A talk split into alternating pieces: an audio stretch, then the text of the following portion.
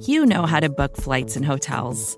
All you're missing is a tool to help you plan that unbelievable travel experience. That's why you need Viator. Book guided tours, excursions, and more in one place. There are over 300,000 travel experiences to choose from, so you can find something for everyone. And Viator offers free cancellation and 24 7 customer support for worry free travel. Download the Viator app now and use code Viator10 for 10% off your first booking in the app. Find travel experiences for you. Do more with Viator.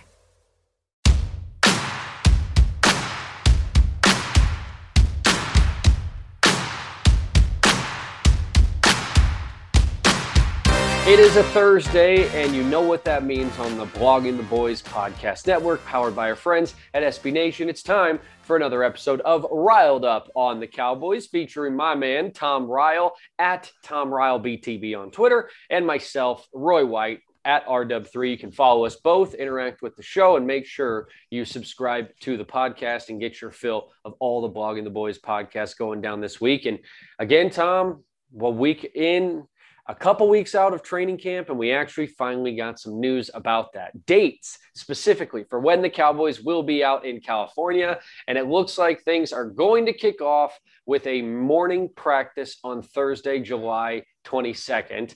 It is a training camp that will be open to the public oh, again. So another ter- return to normalcy. Although there are going to be several aspects of this that still are not the norm for what we would expect from training camp. You're going to be out there for a couple of days. So, first, give me your impressions. Uh, how has the planning come now that you've finally gotten the dates for when things will be kicking off? And, and what are your plans in terms of uh, covering the team and America's team out there? Well, uh, t- I'm real excited about this. This is literally one of those bucket list things uh, where I finally have had things come together and, you know, due to some stuff in my life that have now made it where I, I am not kept from going out there. And so uh, I'm, I'm planning to be there, I believe the 31st of August through the 2nd or 3rd of July for actual attendance.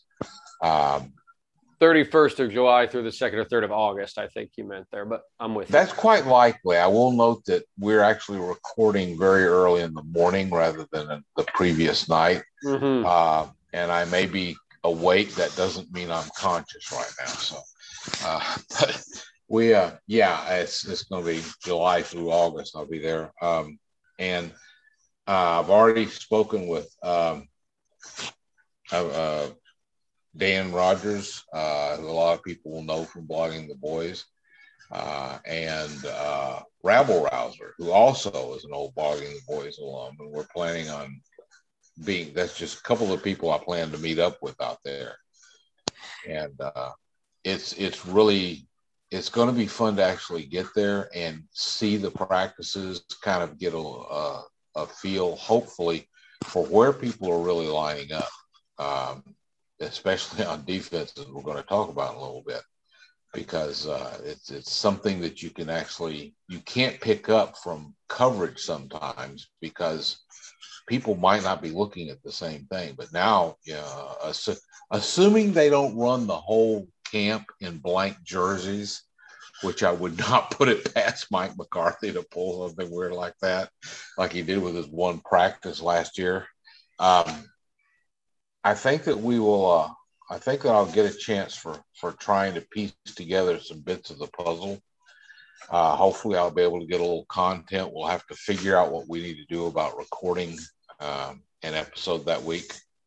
Uh, but yeah, yeah. Forget it's, about it's, that. I, I think one of the the parts that will be you know interesting to see how guys like yourself are going to manage it is that the number of jerseys that will be different. Not as many as most teams, yeah. but it's certainly no longer going to be as easy as, oh, he's in the mid 70s. He must be an offensive or defensive lineman. He's in the teens. He must be a wide receiver. No, uh, you're going to see a linebacker uh, around yeah. those numbers. You're uh, you're, you're going to see a, a, wide receiver with uh, kicking numbers out there. Um, you're yeah. going to see a couple of other items that uh, you know have to take some getting used to. So I'm very excited about that. I did want to talk though about how I actually think this is still going to be a little bit different. Now, returning to the norm, back out in Oxnard, open to fans. Media is going to be out there as well. So we'll get tons of coverage, and Blogging the Boys will have you covered from wall to wall of the Cowboys training camp. But there's going to be an aspect of it that I think is going to come into play and that fans are going to be disappointed about. And that is the fact that the availability and access to players and coaches that is typically had after these practices. And for those that have never been out there, never seen kind of how it works, the practice winds down. And as players walk back to the area where they ultimately head to the locker room, there is a time frame where media folks, right, announcers, broadcasters, print folks have an opportunity to step out onto the field and grab an individual they would like to speak with, whether it be a player, a rookie, a veteran, a coach, you know, uh, a personnel guy, just someone to get some insight from about what they saw that day. Unfortunately, that does not sound like that's going to be the way that it goes this year. Now, there will still be in person interviews and there will still be players answering questions after practice, but in a more formal setting, when they are surrounded by multiple microphones, multiple media members, right?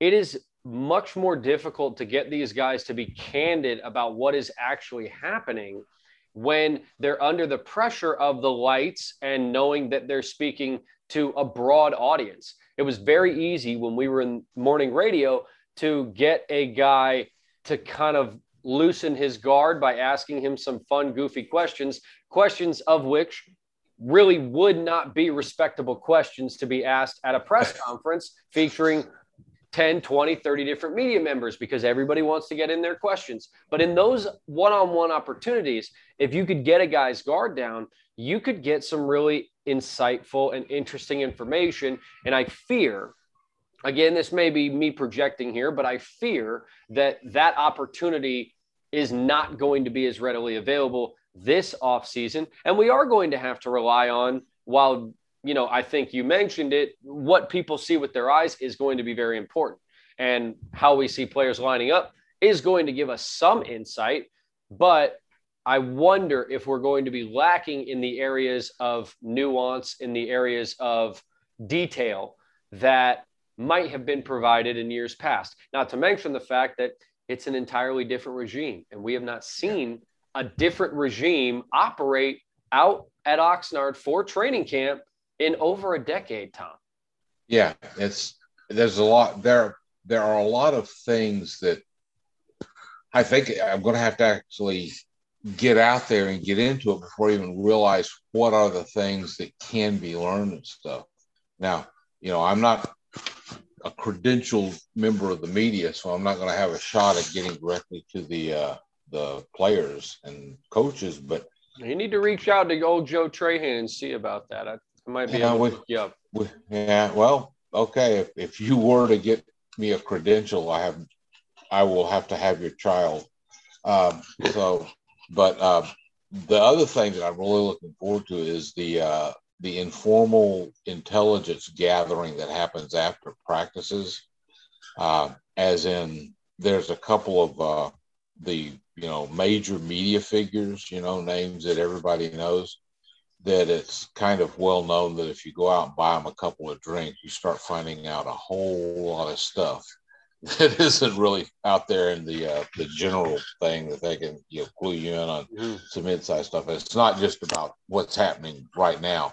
You find out some fascinating things about the past and uh, some of the uh, media legends in Dallas.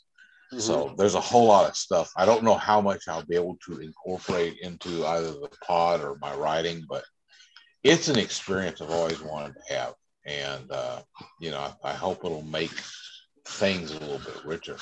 You know, on the serious side, uh, yeah, this is this is going to be the first time we've seen Mike McCarthy out there. Of course, we've got Dan Quinn, who's entirely new to the Cowboys. Uh, so a lot of stuff. It's going to be a, a camp where I think I personally will be focused a lot more on what's going on with the defense because I think I know what's going on with Dak Prescott and Amari Cooper. And, you know, as long as everybody's healthy out there, you know, I, know what, what they've got with the offensive line. So, so I want to see what's happening because the defense is just like, I don't know. And the other thing that's interesting is that the, uh, it sounds like the Cowboys are pretty much flirting with 100% vaccination. And right now, the NFL is basically doing everything it can, short of telling people they will not get paid, to uh, get the uh, holdouts to get vaccinated. You know, there's a couple of well-known names. I believe Sam Darnold is one who are very vaccine hesitant. Yeah. And there's a completely different set of rules for people that are vaccinated and people that aren't. You know, literally in the dining facilities for the teams, the non-vaccinated people have to sit over in a little leper colony area you know, socially well, distanced it, stuff. It's funny. I mean, the players haven't yet been put into a place where, hey, you will not be able to do your job effectively if you don't get vaccinated. But the coaches damn sure have. The assistant coaches are essentially required to get vaccinated. Otherwise, they will not be allowed to have in person communication. They will not be able to have hands on teaching and training with the players that they're working with.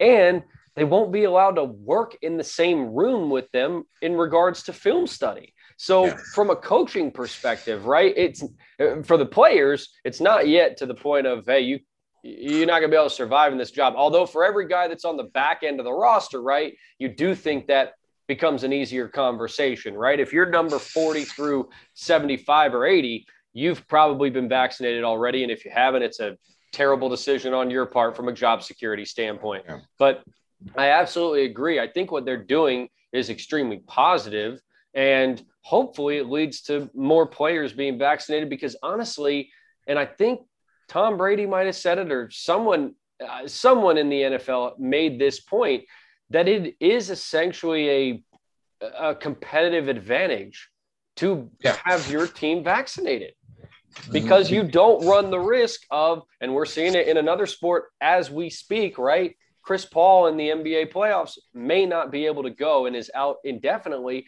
because he came down with COVID. And is anybody in their right mind of the opinion that Chris Paul didn't have an opportunity to get the COVID vaccine? He absolutely did. And if he winds up costing his team an opportunity to play in the most important games of some of their lives, yep. that is one that I think will be tough to forgive, as great as he has been. And so yeah. I could see that same type of scenario playing over to the NFL side of things. Dak, Zeke, I can't imagine those guys have foregone uh, the opportunity to get vaccinated just because of how entirely focused they seem to be on what the ultimate goal here is, is here in Dallas, and that's winning this, another Super Bowl. Yep. so we're, we're going to see how things get started on that campaign. So. So Cowboys training camp going to be out in Oxnard. If you're able to get out there and uh, you know want to say hi to our boy Tom, you now know the dates that he will be out there. Make sure you hit him up on Twitter and, and get involved in that. Still a couple of months away though, so we've got plenty of time to uh, inspect Cowboys social media accounts, see what they're up to in this final week before buildup. I would imagine Tom, we get a couple shots or videos from uh, out at the compound, out at the uh, the half court if you will, uh, oh, yeah. Dak Prescott's backyard. I, I can't imagine we'll go four weeks without seeing some kind of work going on out there, even if the video is from like two months ago, right? Like, I think at this point, the expectation from fans is that, hey, we just need to see something and we'll all be excitable and cheery and yeah. ready I wanna, to get. I, I want to see something from Demarcus Lawrence working with Micah Parsons on his pass rush moves. Okay, that's a perfect example of something, that's right? To be uh, going on, yes. Tight end you, right? Tight end you, uh, pass rush yeah. you, all these different, um, basically player generated teaching tools. This is kind of the time of the year where these start to take place. So this could also be another aspect that, as the years go on, this becomes the next media event during the yeah. dead time. Is that we all just cover what's going on at QB camp or pass rush camp or DE camp or DT camp or tight end camp, whatever you want to call it. So that'll be really fun. Tight end university uh, coming up here in a couple weeks with George Kittle and all those guys. I think I think Blake Jarwin is on that list, and I'm not pretty sure Dalton Schultz is. Okay, it was a Dalton. One of the two tight ends for sure was on the list, and uh, we'll see if the other one makes it out. But again, that stuff we'll cover at some point. The other thing I wanted to cover, Tom, was actually, uh, of, of course, another article that you put up on blogging the boys, get getting the conversation started, right? And I think to pull the curtain back just a little bit, for those that don't know, when I was in media previously, when I was in morning radio previously, blogging the boys was the content creator. They were the topic starter for many of the Cowboys topics that we came to. And it's because of guys like Tom who put their minds to work to try to glean a different conversation, a conversation that hasn't been had to the nth degree this offseason. We could talk about Dak Prescott you know, projections, and we will, right? We could talk about Ezekiel Elliott's weight, or we could talk about how he looks this offseason, and we will. But for guys like Tom, they take a look at this this roster, they take a look at what the Cowboys have done, they take a look at the news that's going on at that time, and they bring you something fresh all the time. And in this case, of course, Tom taking a look at the defensive side of the Cowboys team. You think it's nearly impossible to project the starting defensive unit in 2021. Tell tell me why, you know, I I wouldn't be able to do that because I'm now going to challenge you on that exercise and see what you think of my starting 11 on that side of the ball. Yeah, um, well, it, first off, it's kind of the opposite of of the offense because if everybody's healthy, we can rattle off you should be able to rattle off an, the entire starting offense with the possible caveat that they're saying that that Dalton Schultz may overtake Blake Jarwin for the starting job, uh, just because he was active last year and and Jarwin's coming back. Um, but the other ten spots, you know who they want to have starting in every one of them. You know, you know, Dak, Zeke, Amari, uh, Tyron, La'el, you know, everybody, you know where they're going, they're expected to line up. Um, now that they've pretty much committed to Tyler Biadasz as the center because he's getting basically all the first team snaps. So that's obviously the plan. Defense, not only are there a lot of jobs like in the linebacking corps where there's some question about who really is going to be, uh, you know, Mike one versus Mike two. Um, I'm not even sure some of the players are actually going to, to be playing, as in what's their role. And we're going into a lot of new ideas with uh, Dan Quinn's 3 4 uh, plan, which uh, I think is a good thing because with, with the problems the Cowboys had on st- with stopping the run, I think a 3 4 alignment is kind of naturally better at slowing down the run and getting you into a second down situation that's more favorable for the defense rather than the offense. But you know, I, I'm just I don't know, and I'm not sure how they're going to look at it. Are they going to have because if you look at who's out there for your first down when you want to make sure they don't run, then your main a couple of your main pass rushing elements may not be technically the starter, even though they're going to get more snaps and be more important. So yeah, I I it's, it's an interesting thing, and I ran through it. So yeah, I want to compare notes, see what you came, and I'll kind of explain why I might differ from something. With threats to our nation waiting around every corner, adaptability is more important than ever. When conditions change without notice, quick strategic thinking is crucial, and with obstacles consistently impending, determination is essential in overcoming them. It's this willingness, decisiveness, and resilience that sets Marines apart. With our fighting spirit, we don't just fight battles, we win them. Marines are the constant our nation counts on to fight the unknown. And through adaptable problem solving, we do just that. Learn more at marines.com. Okay. So I went from the standpoint of it is first down. It is first and 10, right? Because I I agree with you. I understand like third and nine, it might bring an entirely different set. And it's funny um, on that note, right, it seems like this is the evolution to the multiple defensive looks that I think honestly became popularized in terms of media buzzwords maybe like two years ago in the offseason for the Cowboys, right? Do you remember that offseason where the the the conversation was about how multiple we were going to be and how yeah. um, you know we were really going to be able to match up strength for strength against other teams. The problem was when we tried to do that, we were always matching up a weakness to their strength, and it seems like any any way we turned, we were always matching up a weaker part to a strength. Um, so when I look on the defensive line, right, I'll start in the position that I think is the the one sure thing. That's Demarcus Lawrence. There's mm-hmm. no doubt that Demarcus Lawrence is going to find his way onto yeah. the starting lineup. And and I guess on first down too, yeah, as you mentioned, because it's a three-four, I might have Brent Urban in a position that's off tackle to potentially like help out with the run, right? Now, is he a down lineman? Um, I consider him to be. I don't consider him to be a pass rushing specialist. He's a run stopper. Is he, he's certainly not a linebacker, but in this scenario, right, he's kind of listed as one.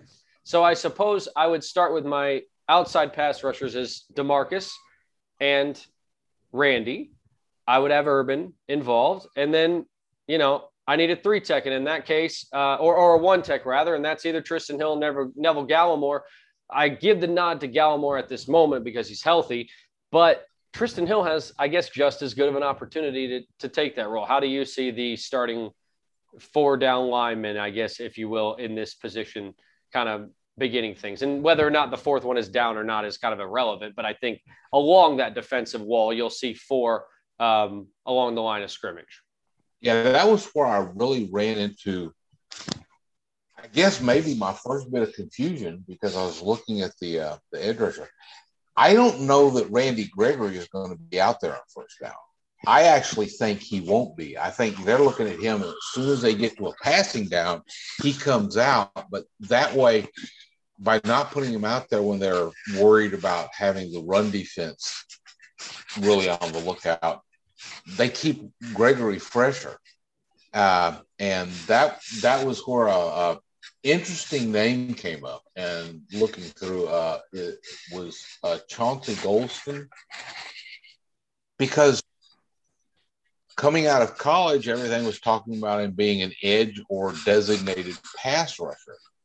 Yet apparently he was seen being lined up in a, a three-four defensive end position, which is, you know, in the middle, you know, one of the three guys that are lined up against the offensive line to take on blockers and stop, uh, you know, get the holes clogged up.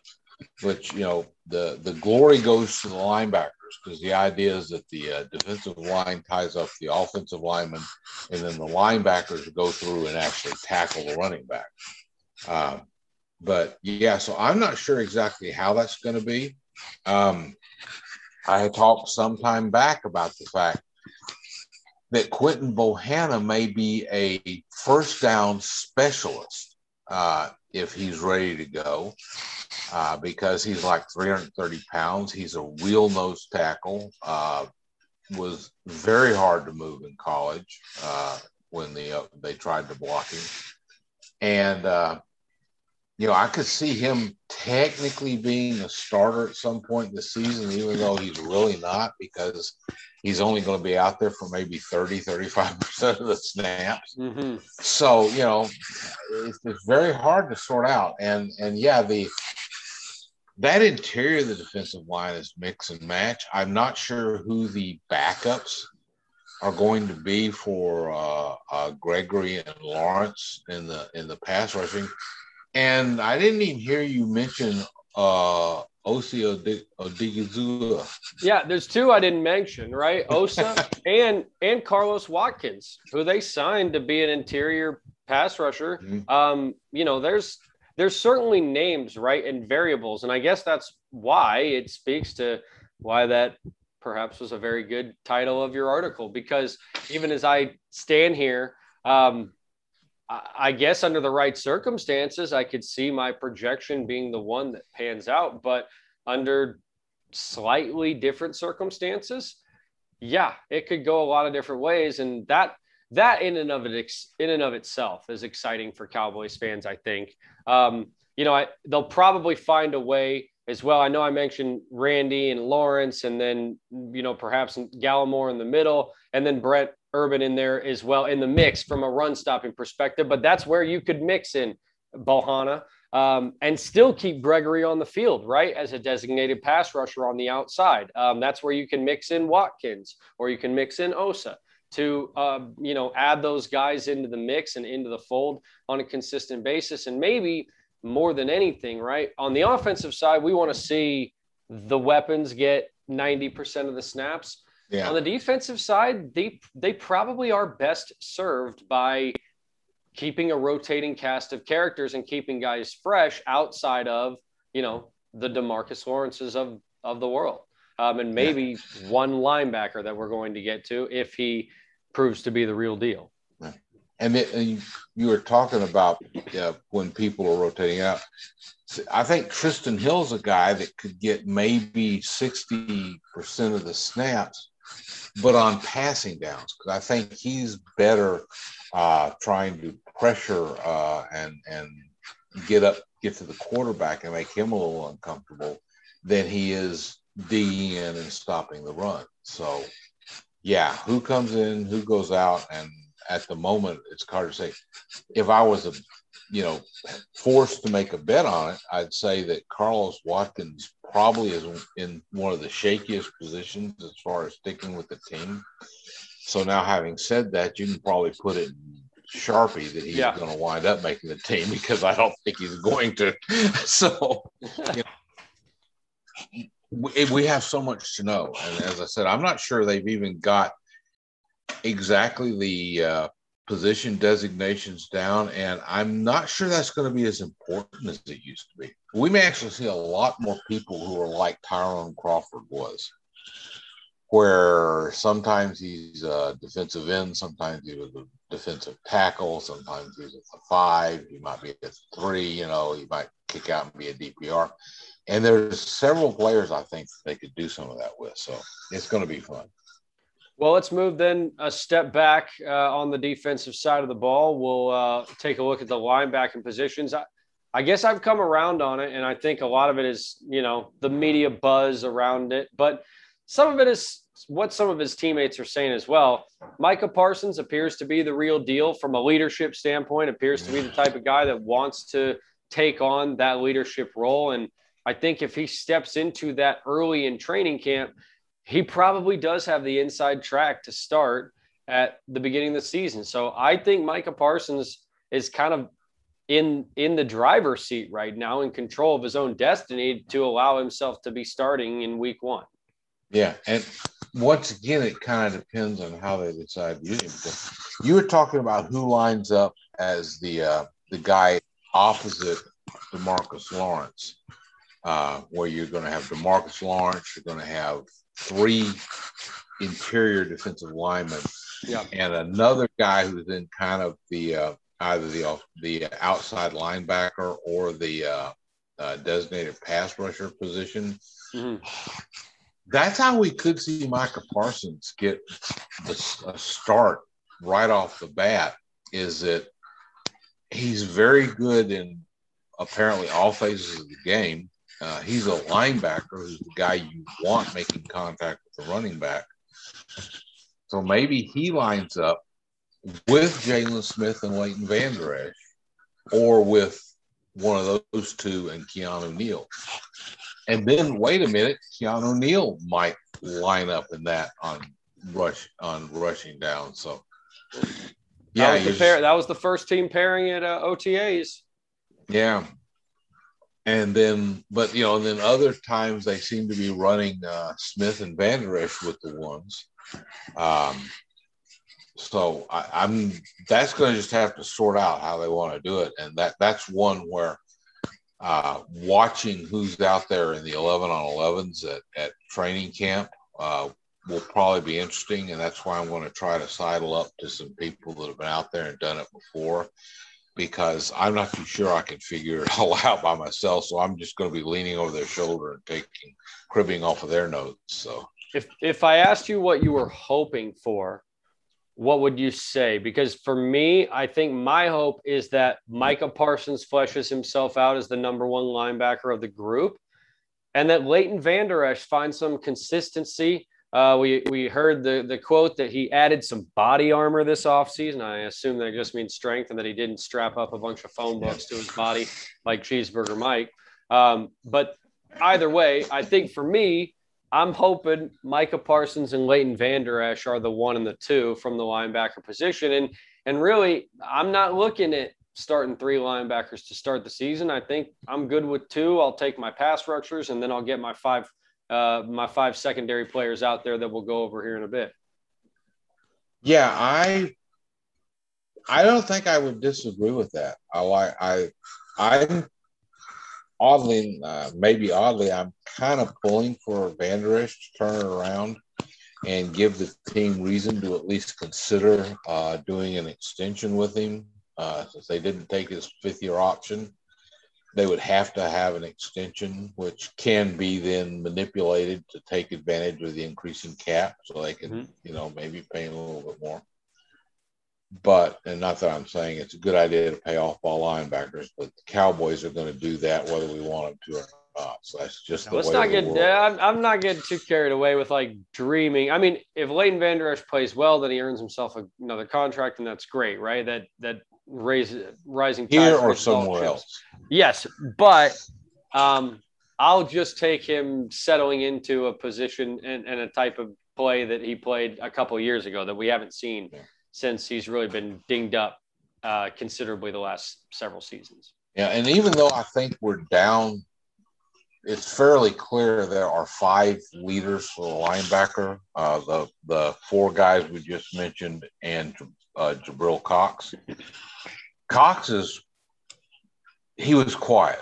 He looks to be probably number five. Yeah, yeah. They're not going to carry less than five. You know that. Uh, they have to have some linebackers. That whole idea of a designated pass rusher, because Micah Parsons is a guy that's getting used in that role some, and it would seem that Keanu Neal could do that. Well, Jaylon Smith could do that.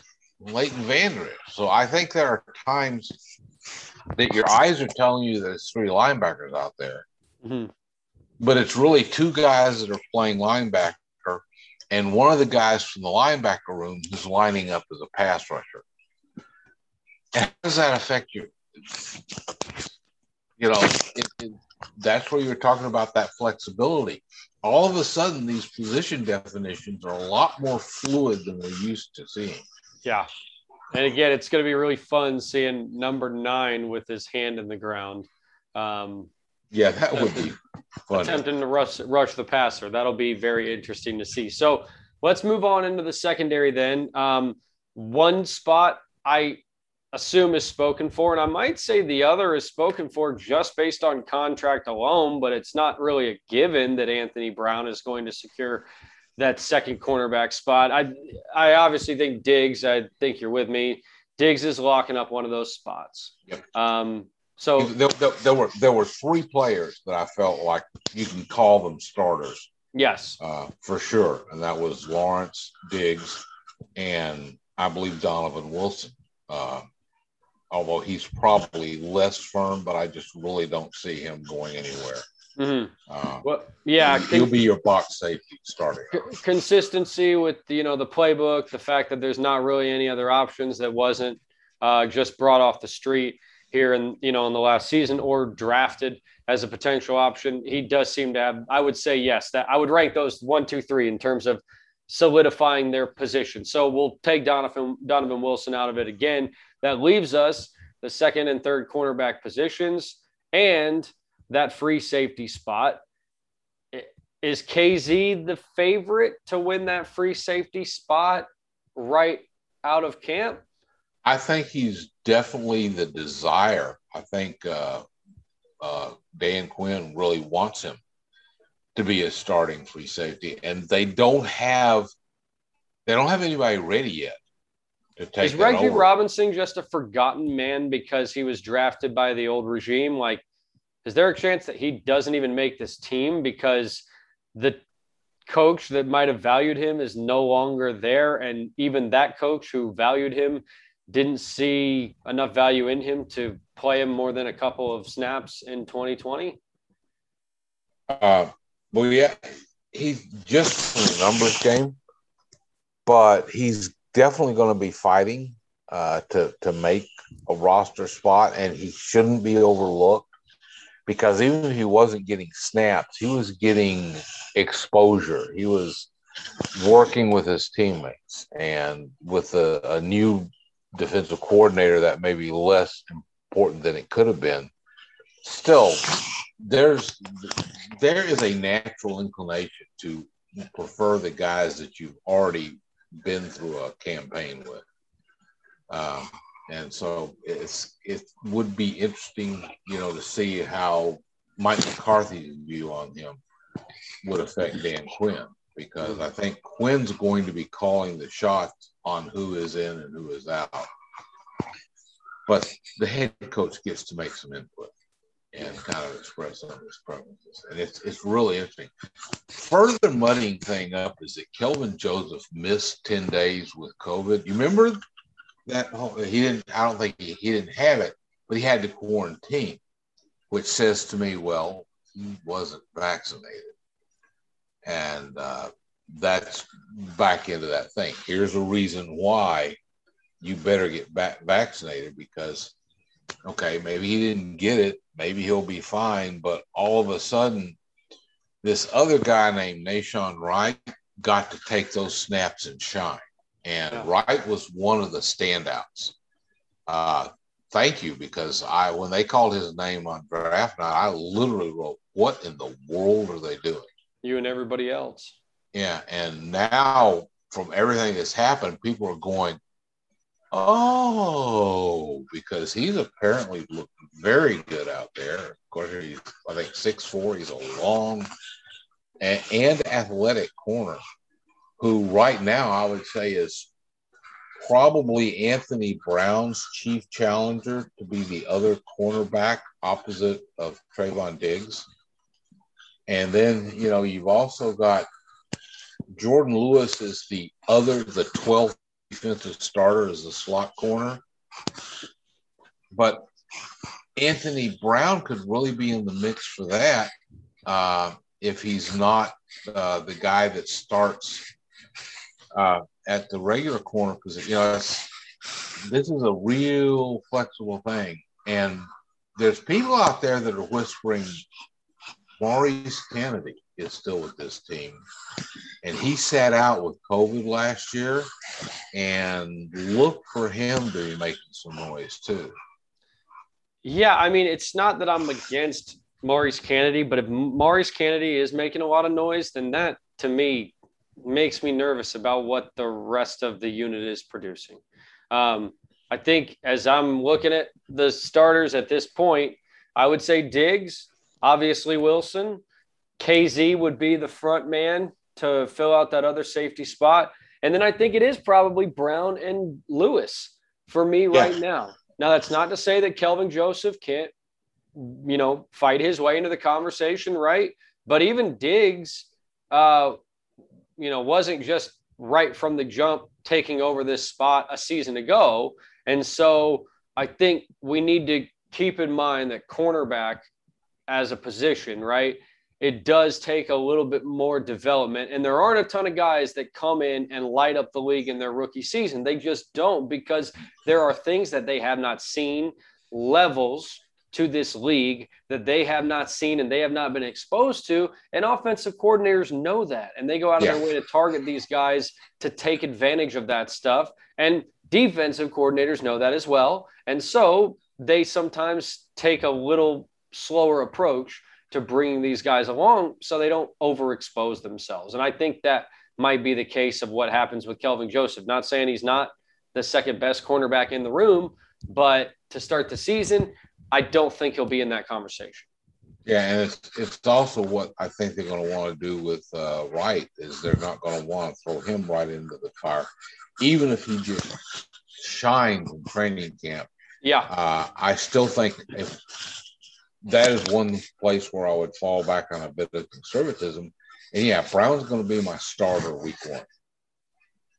That doesn't mean he's going to be the starter week eight, but let's go out there and, and wait, get these rookies a chance to get their feet wet with a few snaps later in the game before we start throwing them out there to start. Uh, having so many, you know, having eight draftees on the defensive side of the ball also is just a complicating factor because you can't automatically throw any rookie out there. Uh, Micah Parsons is showing every sign of being up to the task.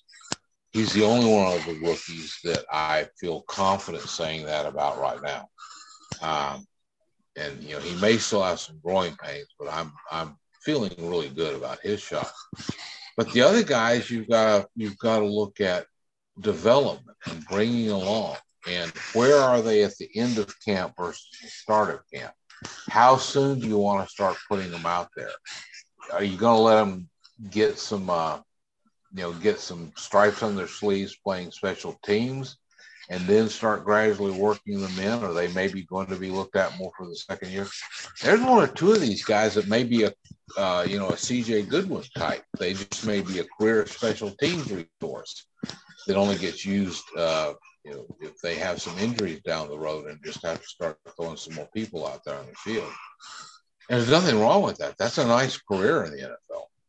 But uh, it's, uh, you know, uh, I, I just looked at this and it just struck me so much that I could sit down, write down 10 names on offense with an either or at tight end and done. That's and there's no thinking about it. This stuff, you just sit there and you're going, man, if they did this, but they did that, and then this happened on it. Well, let me just say the fact that there's so many questions on this side of the ball, though, it does make one aspect of you know this build up to the regular season extremely intriguing to me. And it's not one that I would have paid that much attention to in the past. And that is the preseason games. Oh, yes. Yes. These, these, and these offensive teams, right? Even if you have offensive rookies, right? CeeDee Lamb a season ago, had they played in the preseason. You know, he probably wouldn't have seen more than a, a series or two to begin with because you can serve those guys. But on the defensive side of the ball, a lot of these kids are going to get two and three quarters worth of run in the preseason. And that is going to be invaluable, right? That's going to be un, unbelievably um, of, of a benefit in terms of a step up from what guys have this season to help them prepare for week one, as opposed to what guys were dealing with a season ago. So, you know, for yeah. the first time, maybe I am actually extremely excited about what we are going to learn and, and garner from the preseason. Oh, let me let me give you a preseason uh, starting lineup. Uh, not necessarily for the Hall of Fame game because that is such a weird thing. They are so cautious about that stuff. But just look at the first real preseason game, and imagine that your uh, your starting defensive lineup is going to be Bradley and Anae on one end. Uh, you've got uh, Chauncey Golston lined up on the opposite side. Your three guys in the middle are going to be Odighizuwa, uh, Quinton Bohanna, and you're probably going to have Trysten Hill out there because, you know, he's coming off an injury and needs to get some work in. You line up Micah Parsons and uh, Jabril Cox as your two linebackers, and then you're going to roll out. Uh, I, I, wouldn't I wouldn't put Kazee out there, but you're going to put Kelvin Joseph. Uh, you're going to have uh, Nahshon Wright lined up out there. Uh, maybe got to get Diggs out there. Huh? You got to get Diggs out there early, I think. No, you don't want Diggs out there. You're going to protect him. He's an established starter. I'm talking preseason. Oh, I know. I know yeah. you are. I want to see him a little bit. I know, and I, I understand the risk. I want to see him a little bit uh, because yeah. Anthony Brown and Jourdan Lewis, you know what you got with those guys. But you're going to you're going to see that's when you'll probably see Reggie Robinson on the field. You're going to see uh, Israel Mukuamu. Boy, I have trouble pronouncing his name. You're going to see him find out. We're going to find out how the transition to safety is going to go for him. Yeah, you could. You're going to you could see a lineup of all these rookies and a few second year guys that didn't get much action or whatever, with uh, Trysten Hill is the only third year guy that you really want to look at. And yet, to me, that's going to be riveting to see if they can put something together and start showing what they've got. So, yeah, preseason this year is a lot more interesting than it has been in a long, long time. And you know, here at Blogging the Boys, we will continue to keep you posted on everything that's going down from training camp to the preseason and into the regular season. This will be your one stop shop. Make sure you check out all the great podcasts here on the Blogging the Boys Podcast Network. We, of course, are riled up. My man Tom Ryle at Tom Ryle BTB and myself, Roy White at RW3. You can find us both on Twitter and social media. Encourage you to reach out and tell a friend about the podcast. Maybe get them involved as well as we get you rolling towards training camp. So, July 22nd training camp officially gets underway. Our man Tom will be out there a little bit later in the month. If you'd like to go say hi to him, make sure you make plans to do so. Otherwise, we will catch you guys next Thursday with another episode of Ryled Up, brought to you by bloggingtheboys.com and our friends at SB Nation. See ya.